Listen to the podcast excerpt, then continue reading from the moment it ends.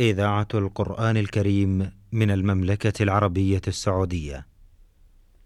دروس في العقيدة الإسلامية. برنامج من إعداد فضيلة الدكتور صالح بن عبد الرحمن الأطرم. تقديم فهد بن عبد العزيز السنيدي. بسم الله الرحمن الرحيم الحمد لله والصلاة والسلام على رسول الله وعلى آله وصحبه وسلم تسليما كثيرا.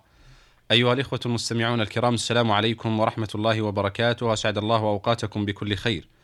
وأهلا ومرحبا بكم إلى لقاء جديد في برنامجكم دروس في العقيدة الإسلامية. مع مطلع هذا اللقاء نرحب بفضيلة الدكتور صالح بن عبد الرحمن الأطرم. فأهلا ومرحبا بكم شيخ صالح. حياكم الله ووفق الله الجميع لما يحبه ويرضاه حياكم الله. آه، في الحلقة الماضية تحدثنا إلى موضوع مهم ألا وهي الهجرة. تكلمنا عن تعريف الهجرة في اللغة أشرنا إلى أنه الترك. أشرتم بارك الله فيكم إلى استدلالات حول هذا المعنى اللغوي. كذلك من الناحية الاصطلاحية أشرنا إلى مغادرة بلاد الكفر التي لا يستطيع المسلم فيها إظهار دينه أن يغادرها إلى بلاد يستطيع فيها أن يظهر شعائر دينه.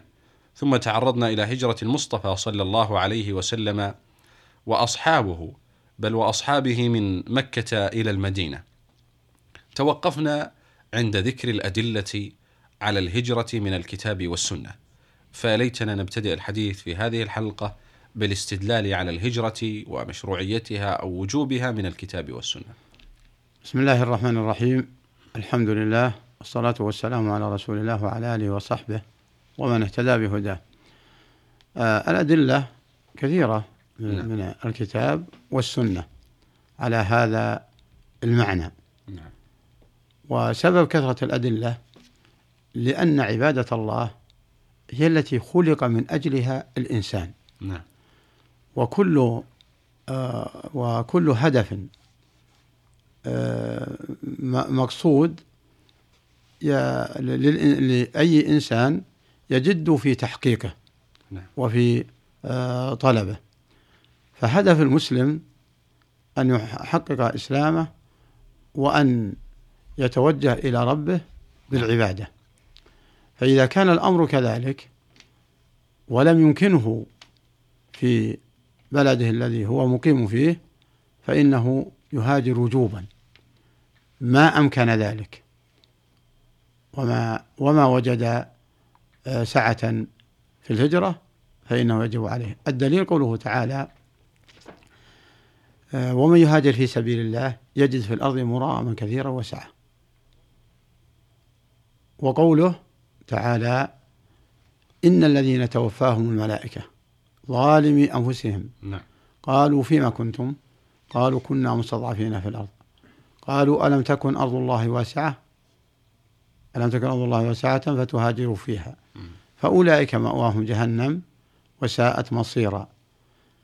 إلا الذين استضعفوا من من النساء والولدان من الرجال والنساء والولدان لا يستطيعون حيلة ولا يهتدون سبيلا. فأولئك عسى الله أن يعفو عنهم وكان الله عفوا غفورا. فقوله تعالى إن الذين توفاهم الملائكة ظالمي أنفسهم أي الذين جلسوا في بلد لا يستطيعون إظهار دينهم فيه. هذه في سورة التوبة. في هذه في سورة النساء. في سورة النساء نعم. لا يستطيعون إظهار دينهم فيه ولا شعائر دينهم مع أنهم يجدون مكانا آخر وبلدا آخر أهلها ينصرونهم ويؤيدونهم ويفسحون لهم. نعم. فبقوا فعوتبوا. ولما جاء الاعتذار قالوا كنا مستضعفين في الأرض. نعم. يعني ما لا نستطيع إظهار ديننا في هذا البلد. قال الله سبحانه وتعالى معاتبا لهم ألم تكن أرض الله واسعة؟ فتهاجروا فيها. وهذا لطف من الله سبحانه وتعالى أن فتح لهم أبواب الانتقال وأن عبادته ماضية ومقبولة إذا وافقت الشرع في أي مكان كان. الله أكبر. ولهذا قال ألم تكن أرض الله واسعة؟ فسعت الأرض من حكمة الله سبحانه وتعالى ورحمته بعباده. حيث لا يستطيع الديانة في هذه الأرض فينتقل إلى أرض أخرى يستطيع إظهار دينه. ألا تكن أرض الله واسعة وتهاجر فيها؟ فأولئك مأواهم جهنم وساءت مصيرا. هذا الوعيد على من بقي على من بقي وهو يستطيع نعم. إظهار دينه وبقي مختف لا يستطيع بين هؤلاء. فالوعيد يصدق على من جلس قادر قادر ترك على الهجرة. وهو قادر عليه. ترك الهجرة وهو قادر عليه. نعم. أما من لم يكن قادر فالله سبحانه وتعالى لا يكلف نفسا الله. إلا وسعها. ألا تكن أرض الله واسعة فتهاجر فيها؟ فأولئك مواهم جهنم وساءت مصيرا. وهذا بلا شك وعيد شديد. بين الله من المعذورون إلا الذين استضعفوا. إلا المستضعفين. إلا المستضعفين من الرجال والنساء والولدان. نعم. لا يستطيعون حيلة لا يستطيعون قدرة بأن يهاجروا إما لعجزهم وإما لمنعهم من هؤلاء المؤذين في في بلدهم وعجزهم سواء حسي أو معنوي فإذا عجزوا عجزا حسي لا لا ينتقلون أو عجزوا عجزا معنويا بحيث منعوا فإنهم معذورون. إلا المستضعفين من الرجال والنساء والولدان لا يستطيعون حيلة. وكل من وكل من لم وكل من وجد حيلة و و وتركها وترك الأخذ بها فهو مستطيع أما إذا لم يجد حيلة فالله يعفو عنه. لا يستطيعون حيلة ولا يهتدون سبيلا.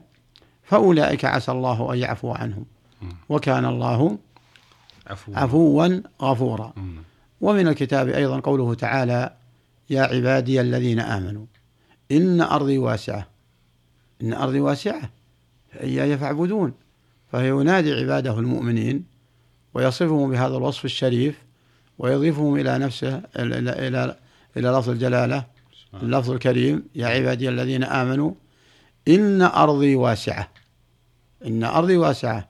فإذا تضايقتم في هذه الأرض اللي أنتم فيها فقد جعل الله لكم مخرجا وهي سعة الأرض. أي الأمكنة التي تنتقلون فيها. فتستطيعون إظهار دين دينكم وعباداتكم.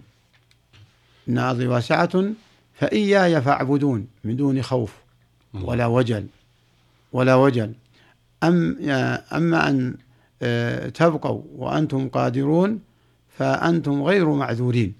هذا مقتضى الآية ومقتضى المعنى كما تقدم في الآيات السابقة. يا عبادي الذين آمنوا أن أرضي واسعة فإياي فاعبدون. وتشعر الآية بعتاب من استطاع الهجرة ولم يهاجر. أن أرضي واسعة فإياي فاعبدون.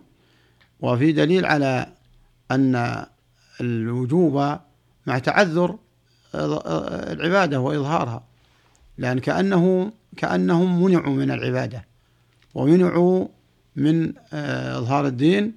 فالله يقول سبحانه وتعالى إن أرضي واسعة فإياي فاعبدون.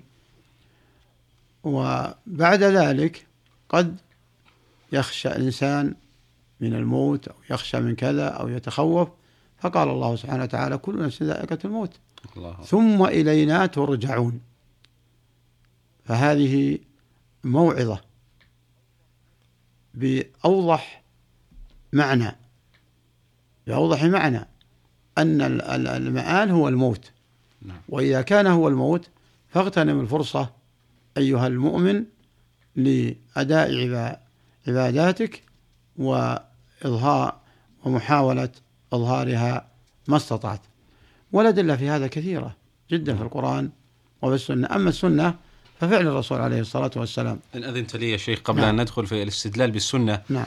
أود أن أقف مع بعض الآيات التي استدللتم بها نعم. حول موضوع الهجرة نعم. نلاحظ من هذه الآيات أن الله تبارك وتعالى في سورة النساء كما أشرتم قال إن الذين توفاهم الملائكة نعم.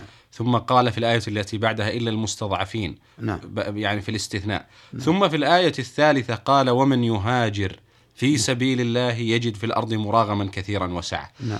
آيات الهجرة دائما تشير إلى الهجرة في سبيل الله هذه نعم. قضية نعم. القضية الأخرى وهي مهمة كل آيات الهجرة تشير إلى سعة الأرض نعم. ثم في آية الثالثة التي ذكرنا قال مراغما. نعم. نود أن نقف مع هذه العبارات الثلاث إذا تكرمتم يا شيخ. قوله في سبيل الله. في سبيل الله؟ نعم. هذا مدار الحديث كله. الله أكبر. نعم. وهذا في سبيل الله بمعنى في الطريق الموصل إلى رضا الله. نعم. يعني ليس لدنيا يصيبها. ليس لد... لا, لا يخرج الهجرة إلى الدنيا. الله أكبر. أو يخرج ويخرج أيضا الهجرة إلى امرأة. نعم. كما جاء في الحديث. الله أكبر. نعم. إنما الأعمال بالنيات وإنما لكل امرئ ما نوى. نعم. فمن هاجر إلى الله ورسوله ف... فهجرته إلى الله. فهجرته إلى الله ورسوله. ومن هاجر إلى دنيا أو امرأة يتزوجها في رواية ينكحها نعم. فهجرته إلى ما هاجر إليه. وهذه لفتة جيدة. بارك الله فيك. على أساس أن أن الهجرة تنبني على الإخلاص. نعم. والإخلاص أخذناه من لفظ الجلالة. لله ومن يهاجر في سبيل الله. وهذا نبه على كل العلماء في التفاسير نعم. على أن كلمة في سبيل الله تشير إلى الإخلاص. الله أكبر. ولهذا ولهذا تجدهم يقسمون آه، الأعمال وقبولها وردها إلى تقريبا خمسة أقسام آه، في جميع الأعمال. نعم. فمن عمل عملا خالصا لوجه الله هذا هو المقبول. ومن عمل عملا آه، فيه أمران فيه مقصدان قصد لله وقصد آخر وقصد آخر. ولكن القصد الذي لله ترجح. نعم. هذا آه هذا مقبول. ومن هاجر ومن عمل عملا صالح هجرة أو غيرها ووجد عنده القصدان لكن ترجح الأمر المادي. الأمر المادي على الأمر الذي لله هذا مردود عليه عمله.